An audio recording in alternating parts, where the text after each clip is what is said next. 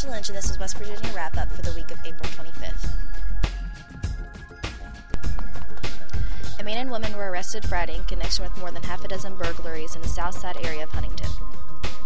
John Anderson and Brittany Guthrie were arrested in connection with more than half a dozen burglaries. Police say the pair stole plasma TVs, laptops, jewelry, coins, even a few pairs of shoes at 8 homes, all in the same area.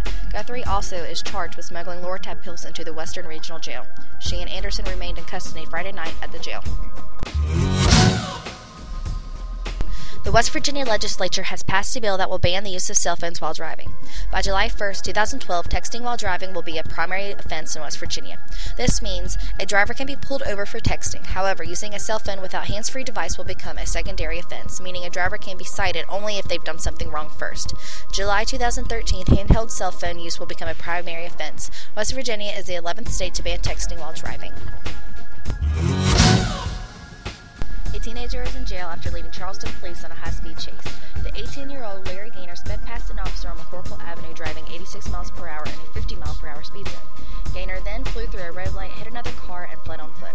After Gaynor was apprehended on the 300 block of 50th Street, he resisted arrest and was then tasered. Police have charged Gaynor with grand larceny, felony fleeing, obstructing, and resisting arrest and a DUI under the age of 21.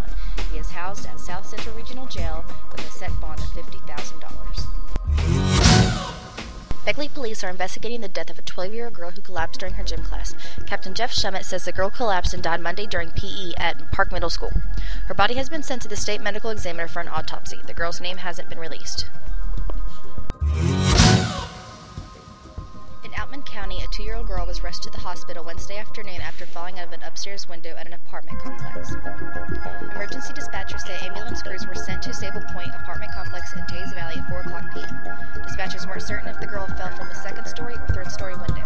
Authorities haven't released any information on the girl's condition. This has been West Virginia Wrap-Up for the week of April 25th. West Virginia Wrap-Up is a production of Webster County High School's dual-credit political science class.